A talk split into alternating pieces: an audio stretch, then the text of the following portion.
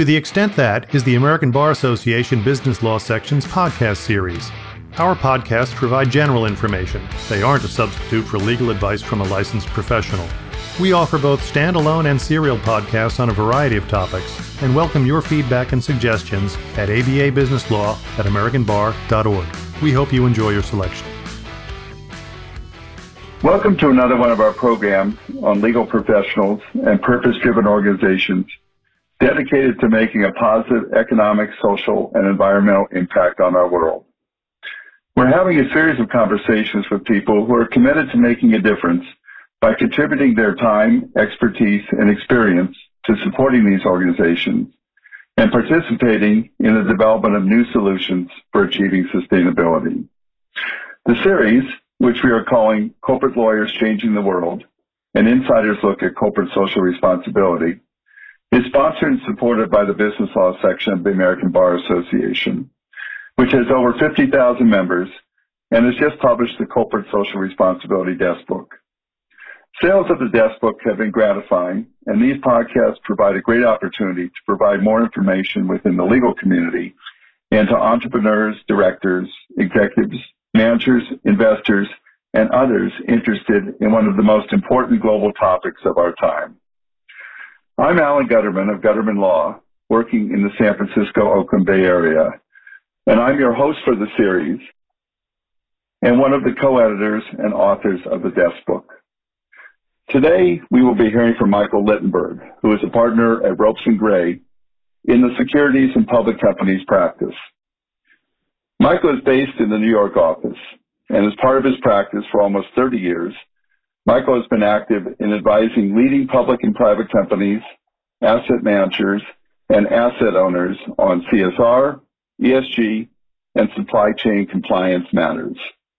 Michael is widely viewed as one of the leading practitioners in this emerging area. And I'm delighted to have him with us today. And, and Michael, before we get into the conversation, uh, I want to thank you again for all the hard work that you did on the book, making such a great contribution on an important topic, and uh, appreciate once again uh, your willingness to share additional experiences and purposes with our listeners. Let's start with a real quick overview of where you work and who you work with. Sure. So my name is uh, is Michael Littenberg. I'm a partner here at Ropes and Gray, and um, I work with uh, approximately 200 companies um, in connection with their corporate social responsibility, ESG, and supply chain compliance matters, uh, including some of the largest, uh, most well-known companies in the world. The, the title for the book uh, includes corporate social responsibility or CSR, uh, but there are a lot of different ideas about what's going on in this area. Uh, what's your understanding of CSR, ESG, sustainability, purpose, and, and any of the other terms that are commonly used uh, when discussing this topic? And how do you explain it all to your clients and colleagues, friends, and, and family uh, who, who ask uh, what you're doing on a day-to-day basis? Sure, that's a great question to start off with, and certainly a lot of terms. Um, so first, I uh, mm-hmm. try not to talk about work stuff with friends and family. I find that's the quickest to not having any friends as well as your family leaving the room when they see you coming. Um, if there's, I guess, probably one way for people to remember from this podcast, that's probably it. But um, seriously, uh, for how I explain the area to clients and colleagues, um, you're correct. There's a lot of different ideas about what's going on in this area. Um, it can be a hard subject area for folks to get their arms around since there's no single definition for each of the terms that you mentioned. Um, but I'll tell you how I think about these terms. Um, ESG, that's an investor-focused term. Um, I think of ESG is the environmental, social, and governance factors that are relevant to the long-term performance or sustainability of a company. Um, of course, not all ESG factors are long-term in nature. Uh, some can have implications in the short run for companies, such as issues relating to human capital management, uh, supply chains, as we're seeing now, um, and data privacy, among other areas. Um, purpose, which is a company's reason for being, um, is closely linked with ESG. It's been a particular focus of some of the large institutional asset managers. Larry Fink from BlackRock summed up, uh, I think, very well how investors think about purpose, as he noted in his 2020 letter to CEOs. Ultimately, purpose is the engine of long-term profitability.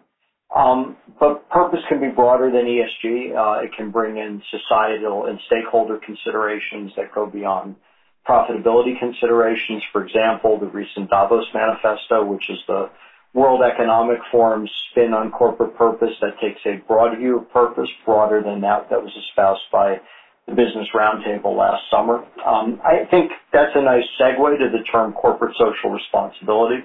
Uh, although CSR also is closely aligned with ESG, like purpose, uh, I view it as encompassing a broader set of stakeholders and considerations. For example, uh, CSR also may pick up philanthropic and community activities. It may pick up human rights impacts that don't squarely fit within ESG as investors think about that term for a particular company. A couple of other mm-hmm. things to note on this question. First, the lack of universally accepted terminology in this subject area is a challenge uh, for many companies. Uh, it requires companies to step back and think about uh, not only about their purpose, uh, which isn't always well defined, but also what they're trying to achieve through their ESG sustainability or CSR program. And that's difficult at many companies um, since there's invariably many different competing views internally and visions around uh, around these terms and what a program should look like. Um, also, it requires companies to settle on common terminology and how they define the terms that they're using. Um, when I'm in meetings at companies, not only do I find that uh, people often are using different terminology uh, in this area, but even when they're using the same terminology, uh, people are often ascribing different meanings to the terms that they're using. Um, second and finally, uh, it's important to keep in mind that these are evolving concepts, uh, how mainstream investors think about ESG, how stakeholders uh, think more broadly about CSR. Both of these are continuing to rapidly evolve. So, For example, I mentioned the recent statements on corporate purpose from the Business Roundtable and the WEF. Those those illustrate the continuing evolution of this subject area. And Another example is the rapidly increasing focus on modern slavery issues. And These are just two examples from a very long laundry list that I could cite. Yeah, uh, that's it's very interesting. In, in talking to to other guests on, on the series, um, each of them has had uh, provided us with a with with a good a good lens into how they try and explain it and, and, and that sort of thing. Again, even though we use corporate social responsibility as the title of the book, um, the, these other terms are very very important. Um, another thing I, I've talked to, to folks about on the on the series, which is I, I've found very interesting, is, is is finding out a little more about the particular path that they took uh, to get into this practice area, and they and they varied. Uh, um, you know, even though we have we have many contributors who have a good deal of experience uh, as lawyers and, and, business counselors and everything. For several of them, um, the movement into ESG, CSR, impact investing, that sort of thing, uh, a bit of serendipity um, in, in, the back, you know, in terms of who they worked with, uh, clients that came their way, uh, economic conditions in some case, a decision to go out and do something on a pro bono uh, uh project that, that, that, that blossomed in, into where they are today. Um, what, what, what's your path been like, Michael, and, and, and how did you land where you are today? Well, definitely some serendipity. Uh, I think, like most private private practice attorneys, uh, my path has in part been driven by a combination of not only what I was interested in, but also what I was asked to work on early in my career, and then also the types of clients uh, that I worked with. Um, one of the first assignments that I was asked to work on as a summer associate, so that was more than 30 years ago, involved uh, a responsible sourcing matter. Of course, we didn't use that terminology uh, in those days. Uh, but after that time, as part of my practice, I then continued to work on supply chain uh, compliance and responsible sourcing and similar matters when those would arise, uh, admittedly infrequently in those days. Uh, but my day job, so to speak, was primarily advising public companies in connection with capital markets and M&A transactions uh, in governance matters, uh, and also advising private equity and other alternative investment managers on transactional matters, uh, areas that I'm still very involved in today. Um, but given my interest in, in this subject area, my substantive experience, the client base I work with, not surprisingly, I became increasingly involved with ESG, CSR, business and human rights, and uh, supply chain compliance as these became more important areas of focus for both public companies and asset managers. Mm-hmm. I, I, I should mention uh, before we want to dive in a little bit more into some of the topics that that, that were covered in the chapter on the book that uh, you know Michael and and his team uh, have pulled together uh, you know a very valuable and, and impressive uh, group of materials on on the firm on the firm's website, um, uh, which uh, folks should should refer to uh, for more details and, and, and many of the articles and things that, that have been done are, are, quite valuable, particularly in, in the supply chain area that Michael just referred to. So um, it's a great resource for those of you looking to get started in this area or find out more. Um, let's let's turn to some of the topics that we covered in the book, Michael, and then go through a few few questions on on this. So that, that again, uh, Michael's chapter covered reporting and disclosure. Um, when we talk about CSR disclosure, what does that encompass? Um, well, so CSR disclosure um, brings in a big tent of items. It refers to both required and voluntary disclosures. Uh, required disclosures include those that are mandated by regulation. Um, there's too many to describe them all today on this call, but I'll highlight just a few to illustrate what it is we're talking about. Um, an area of particular disclosure focus by legislators over the last several years has been modern slavery. The first modern slavery disclosure requirement was the California Transparency and Supply Chains Act. That was adopted almost 10 years ago now. That was followed by the UK Modern Slavery Act in 2015, and then the Australian Commonwealth Modern Slavery Act uh, came around in 2018. Um, these three modern slavery acts are what are referred to as disclosure only regulations, and by that I mean that they require companies to discuss, among other things, their efforts to address modern slavery risk. However, they don't require substantive compliance actions. So in other words, the regulations don't require subject companies to put in place compliance policies, procedures, or programs to combat modern slavery. And the idea behind disclosure only modern slavery regulation is that it's intended to create uh, what's known as a race to the top by focusing companies on the issue of modern slavery and also how their peers are uh, addressing the issue. Um, and then these regulations also provide stakeholders with information so that they can assess the adequacy of a company's modern slavery compliance program so that then external stakeholders such as NGOs and others uh, can decide which companies they want to target for improvement. These three acts require modern slavery disclosures out by thousands of companies, and the acts aren't limited to just businesses headquartered uh, in the jurisdictions in which the acts were adopted. A significant number of businesses headquartered in the U.S. are subject to the UK Modern Slavery Act and the Australian Act as well, and that's because these acts pick up all companies that do business in those jurisdictions subject to relatively low monetary and other thresholds. Um, another area of mandatory CSR disclosure that's familiar uh, to many U.S. public companies is conflict minerals. Uh, the U.S. conflict minerals rule was uh, required to be adopted as part of Dodd-Frank, and that's intended to address human rights abuses in the Eastern Democratic Republic of the Congo. And we're now coming up on the seventh year of filings uh, under the conflict minerals rule, and those filings are due on uh, May 31st of this year.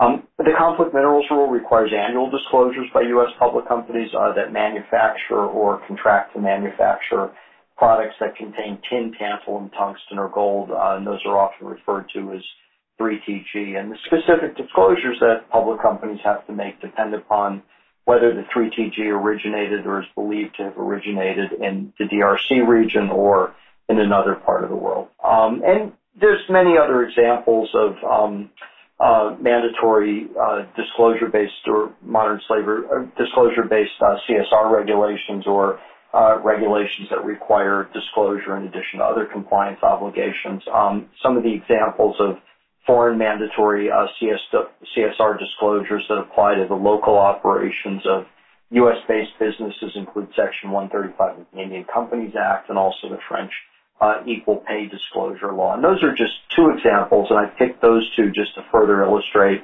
uh, that CSR disclosures are required by several countries, uh, and they cover many different sorts of issues. Um, so let me now just switch over to the second piece of the question, uh, which is voluntary CSR disclosure. And the vast majority of the CSR disclosure that companies publish is voluntary. Uh, this includes the CSR or sustainability reports that companies publish, uh, as well as most of their website disclosures pertaining to CSR. And not surprisingly, there is substantial variation in the voluntary CSR disclosures that companies publish. Uh, some of our clients publish two-page CSR reports that highlight a limited number of key topics or metrics. We have others that publish substantially more comprehensive reports that approach 200 or even some cases more pages. Um, and similarly, there's significant variability in website disclosures uh, around CSR that companies publish. Um, some companies I work with have extensive CSR sites that include detailed information on particular topics as well as include policies online around CSR issues. On the other end of the spectrum, I have clients that have minimal to no uh, CSR information on their websites. Um, but with that said, having no voluntary CSR website disclosure is rare these days for U.S. public companies, certainly public companies of any size. And also, we're seeing most S&P 500 companies now publish uh, CSR reports, in many cases annually. Um, there's, of course, no one-size-fits-all for voluntary CSR disclosure. To some extent, the approach is industry-specific. For example, apparel manufacturers and mining companies tend to have more CSR disclosure than software developers, given the nature of their respective businesses. Uh, in addition, circling back on the point that I made earlier, uh, for a CSR program to be successful, a company should know what it's trying to achieve. Uh, a company also should have a clear goal in mind for what it's trying to achieve with its disclosure. So put another way, effective CSR disclosure should be tailored to the audience that it's intended for and the message uh, that the company is trying to convey. And I know that sounds obvious, uh, but not all voluntary CSR disclosure checks those boxes. What are obviously CSR disclosures have been evolving, uh, you know, both due to regulatory requirements and, and other factors. Um, what what are some of the drivers of this evolution, Michael, and, and, and where do you see that going? Sure. So there's several drivers. Um, I'll mention four in particular today. Uh, first, new legislation. Uh, for example, the first statements under the Australian Commonwealth Modern Slavery Act are required to be published this year or next, depending upon um, a company's particular fiscal year. There's also pending and proposed CSR disclosure requirements across several different jurisdictions. Uh, many of those are going to affect U.S.-based multinationals over time. So, for example, the pending Dutch child labor due diligence law, uh, which is probably going to take effect in a couple of years, that's going to require companies uh, that provide goods or services to end users based in the Netherlands to publish a declaration uh, indicating that they exercise due diligence in order to prevent the goods and services that they sell to Dutch end users from being produced using child labor. Um, CSR with the disclosure component has also been proposed in Switzerland and Canada. It's in the earlier stage in Germany, stages in Germany and Norway and several other European countries, uh, as well as the EU level. So I think all of that is you know, certainly pointing toward more uh, regulatory disclosure in this area.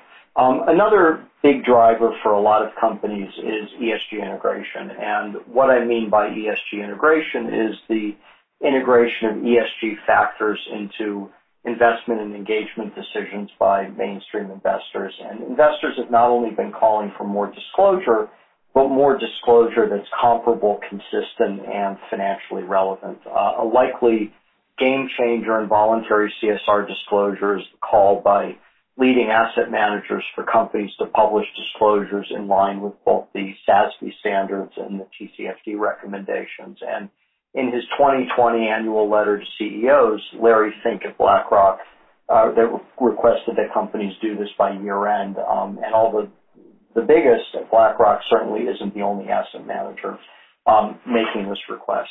Uh, a third driver, which is related to ESG integration, is the increase in both the number of ESG ratings and their use by mainstream asset managers. Uh, a substantial part of the ratings are based on company disclosures as a result, many companies have been enhancing their disclosures to positively impact their scores. And then the fourth and final driver uh, that I'll mention is that companies have been enhancing their CSR disclosures to more effectively connect with other stakeholders. Uh, two constituents, constituencies in particular stand out, um, customers for consumer-facing businesses and employees and prospective hires. And this second constituency, employees and prospective hires, um, has uh, become especially important in the tight labor market since there's many studies out there that show that younger workers in particular want to work at a company that shares their values. Mm. Um, significant number of drivers there, certainly for your clients. Uh, I have to expect that that also has had a big impact on uh, your role as, as legal counsel for your clients and uh, that you've had to change, learn, and evolve along the way uh, as, these have, as these have played out. What are some of the what are some of the changes you've seen in your role um, as, as these drivers have moved forward? Sure. So certainly we've all had to change and evolve in this area. Um, I think maybe what I'll do is I'll also just talk a little bit about you know how I think the role of in-house legal counsel in particular has changed in this area because I think you know perhaps that's evolved even more dramatically than the role of outside counsel around these issues. Um, legal departments historically viewed CSR disclosures as something that was outside of their ambit. Uh, CSR disclosure was viewed by most legal departments as feel-good puffery that didn't require legal involvement. And that all started to change uh, with the adoption of mandatory CSR disclosure requirements of things such as the Conflict Minerals Rule, the California Transparency and Supply Chains Act, the UK Modern Slavery Act. Um, these regulations require disclosures that are not only legally compliant, but that are also factually precise. And, and, certainly then that's also all changed, you know, the role of outside counsel around these sorts of disclosures as well and their uh, involvement with companies on these sorts of issues.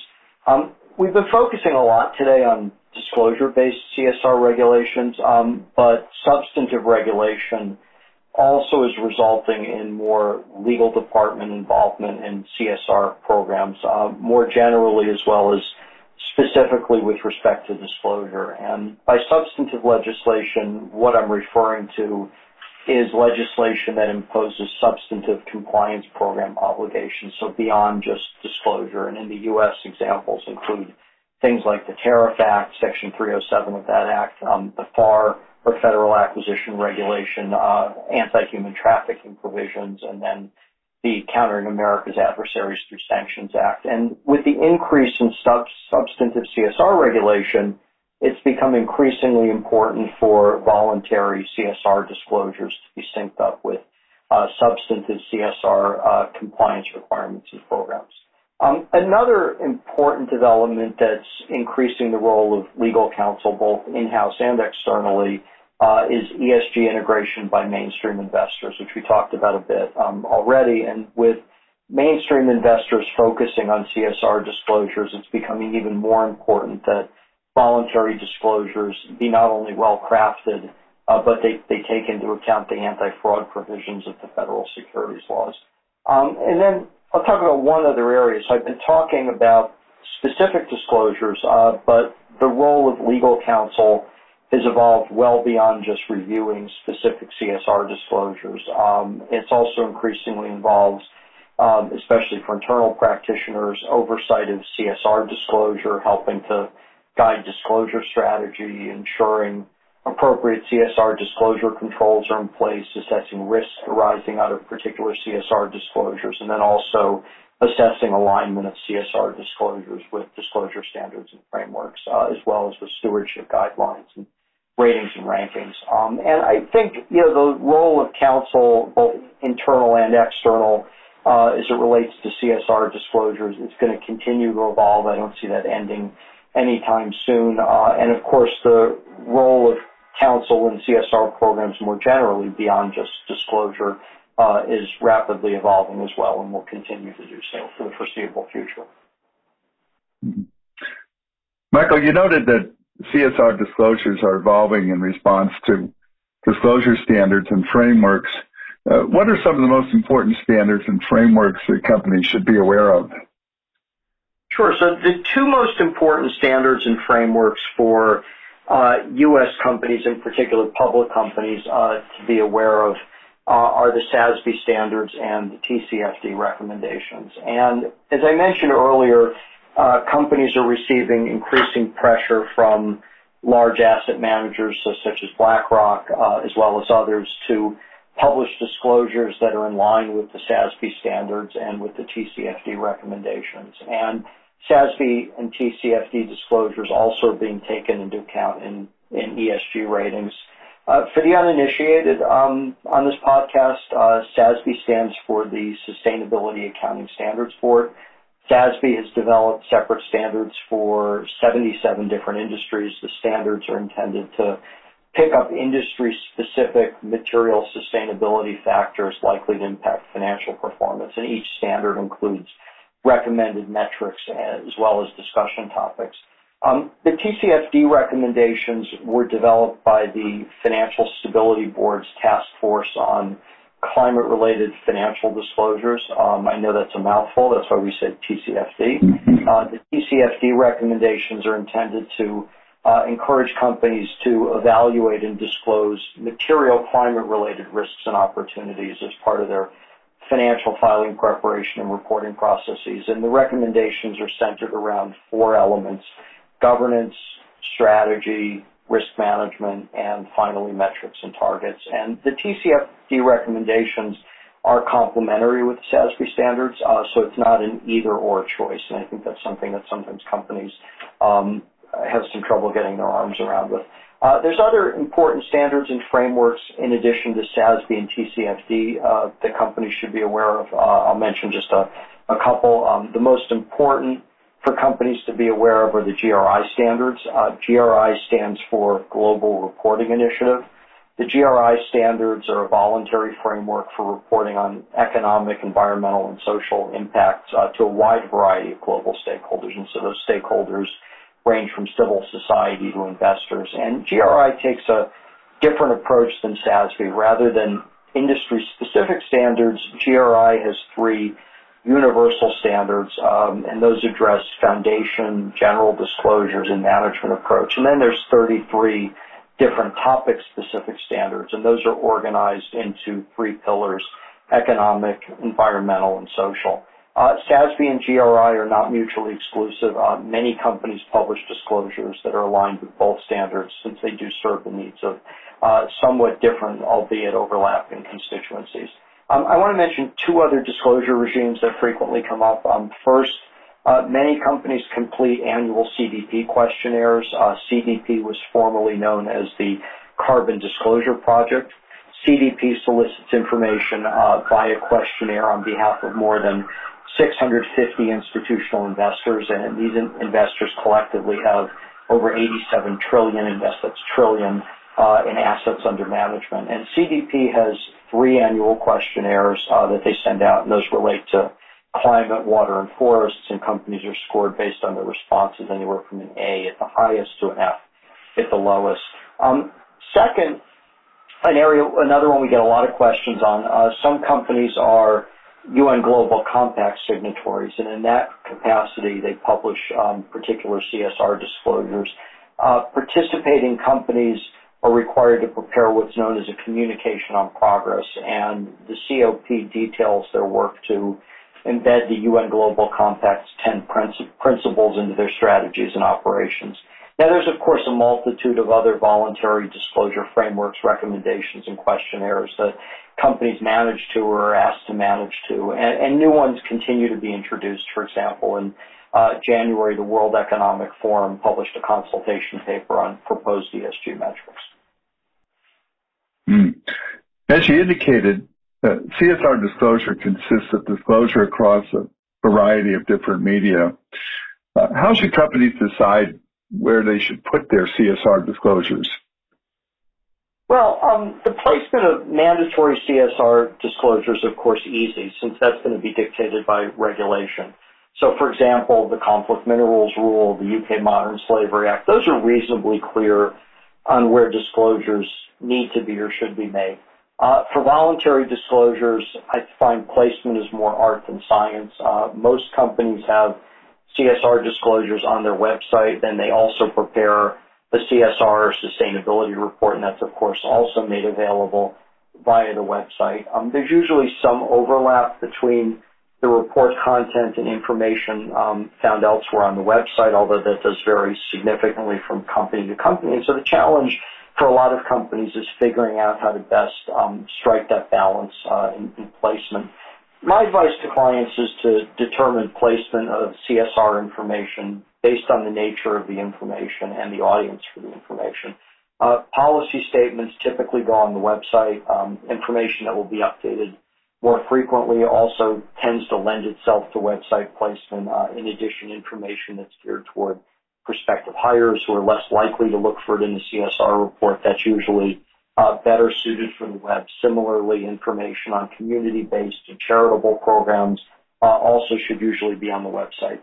Um, in contrast, more granular CSR information, so things like materiality maps, priority assessments, greenhouse gas emissions data, human capital metrics, or a detailed discussion of CSR program elements, that's typically better suited to uh, a CSR report. Um, we're also starting to see companies further segment or slice and dice their CSR information to better reach the intended audience. So for example, some of our clients are putting together separate summaries of key ESG metrics or a separate SASB disclosure document that's geared specifically toward investors, even if most of that is just a cut and paste uh, from what's in their CSR report or information that's otherwise on their website. Hmm.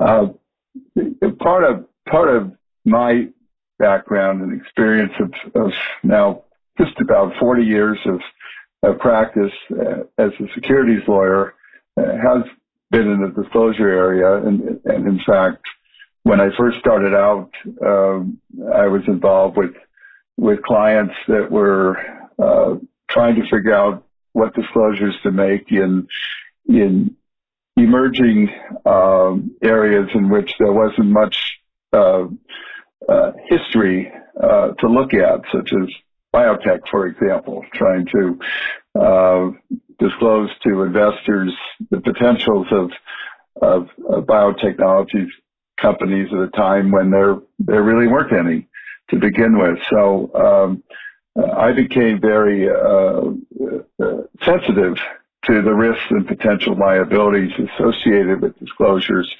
and and certainly it would be interesting to get your take on the specific risks and potential liabilities that are associated with CSR disclosures.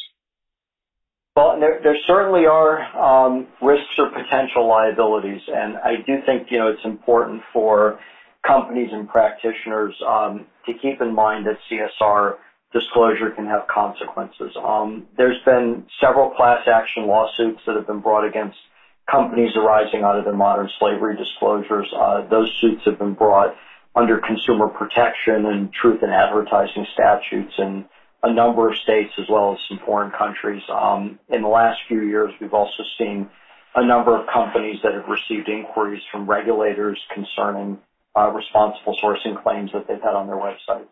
Um, historically, securities fraud suits based on CSR disclosure, I think, were viewed by most companies as a, a pretty minimal risk, um, although there have been a number of these suits as a general matter the prevailing view was that CSR information was not material to investment decisions. Uh, with mainstream investor interest in CSR disclosures now not only well established but increasing, I think we're over time uh, going to see uh, a pretty substantial uptick in securities fraud claims that are that are based on CSR disclosures. And to underscore that this isn't just a theoretical risk, we're actually defending one of these suits right now.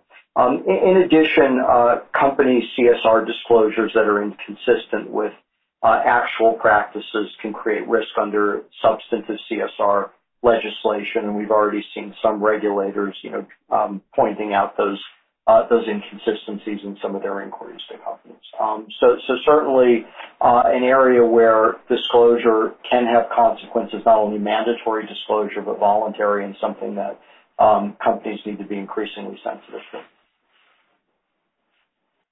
I doubt that we're at the end of the evolution of CSR disclosure. Uh, what are some of the developments on the horizon and your predictions over the near, mid, and, and longer term? Sure. So uh, CSR disclosure definitely will continue to evolve. Um, as we've discussed today, investor disclosure demands are increasing. Uh, over the next couple of years, I think we're going to see a significant number of companies reporting in line with, with SASB and TCFD. We're already seeing companies do that, but that's going to dramatically uh, increase. Also, many companies that have been publishing CSR disclosure for several years or more are starting to rethink their approach. Uh, there's a growing consensus uh, that a lot of the CSR information that companies put out is just information for information's sake. It isn't resonating with investors or other stakeholders. I think over the mid to longer term, we're going to start to see disclosure get more thoughtful and targeted, and that's certainly already starting to occur. Um, a question that I often get from clients is whether we're going to see a winnowing of disclosure standards and frameworks. Uh, personally, I don't expect that that's going to happen anytime soon, uh, and at least for now, we instead seem to be uh, moving in the other direction uh, to the consternation of many in this area. Uh, but I think over time there will be clear winners and also, uh, as well as also rams among the standards and frameworks, and that's going to provide some clarity to companies on the approach that they should take. Um, so everything I've discussed thus far um, in response to your question uh, has applied to uh, voluntary CSR disclosures and turning to mandatory disclosure. Uh, I think that that's going to continue to increase as well. As I noted before, additional CSR regulations are pending or proposed across several different jurisdictions, and many of these contemplate um, mandatory disclosures, in most cases coupled with more substantive disclosure requirements. Um, not all of these regulations will be adopted, but certainly a portion of them will be, and I think we're going to see a very different regulatory framework in this area um, five years from now than we do today. Michael, we're, we're, we're near the end of our time for today, but but I do like to leave time at the end of uh, of the programs to uh, to give each of the guests an opportunity to uh, to freeform a bit and, and, not necessarily respond to to my questions, but perhaps share with us um, thoughts on things that um, they might have written in their chapter if they had more space or a or or special project that they're working on or their ideas about uh, you know the next big thing in the area and that and all that. So, uh, what what what what last things do you want to share with our with our listeners today? Sure. Well, I won't hit on all those, but let me hit on a couple of those of those. So, uh, although I think I had what was maybe one of the longer chapters in the book, um, we only scratched the surface on the topic. Um, so I think that's important to to point out to people. Uh, and I'm also looking forward to writing an expanded version of the chapter as a as a standalone guide um, for the section. Um, let me then also just take your question on next big thing. Um, and you know, given the breadth of the area and of the practice, we have a lot of next big things we're involved with, probably a, a dozen or so if I were to count them all up. But for brevity, I'll highlight just three uh, that we're spending a fair amount of time on. Um, first, um, over the next couple of years, I think we're going to see a dramatic increase in investor-focused CSR disclosure, uh, including based on SASB and TCFD, um, and I talked about that a little bit already. Um, the other two areas we haven't talked about as much. Um, second, I think forced labor issues and supply chains and related compliance measures. Uh, that's going to become a much bigger focus uh, for a lot of companies. Uh, we're already starting to, to, see that for a variety of different reasons uh, and in a variety of different geographies around the world. Uh, and then third, um, new mandatory human rights due diligence requirements. Um, we're going to see more of those as part of the increase in regulation in this area, and we're also starting to see across several jurisdictions uh, increasing corporate liability for human rights violations. Uh, and all, the, all of these are going to, I think, create new compliance challenges for global companies. Well, uh, Michael, as you mentioned, we are looking forward to uh, learning more about this topic uh, from the guide that you will be preparing for the business law section uh, as part of our, our rollout of additional information on corporate social responsibility.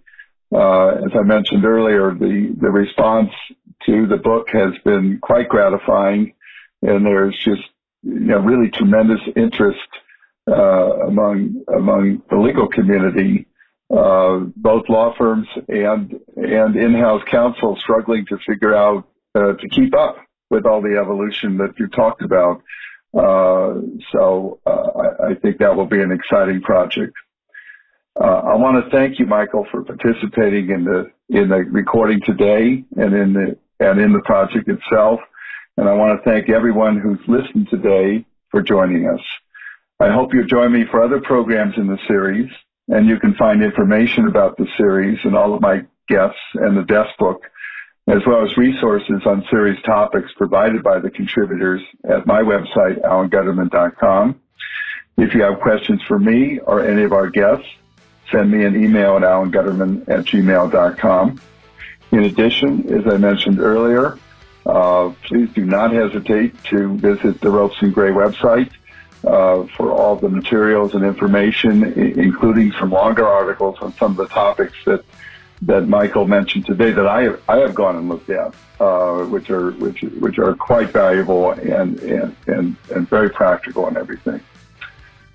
In any case, thanks to all of you for joining again. So long for now, and I hope to be talking to you again soon. Thank you for listening to the ABA Business Law Section's podcast series to the extent that the section offers a robust collection of content. To explore more about this topic or to learn about joining the section, visit ambar.org slash bizlaw. That's B-I-Z-L-A-W.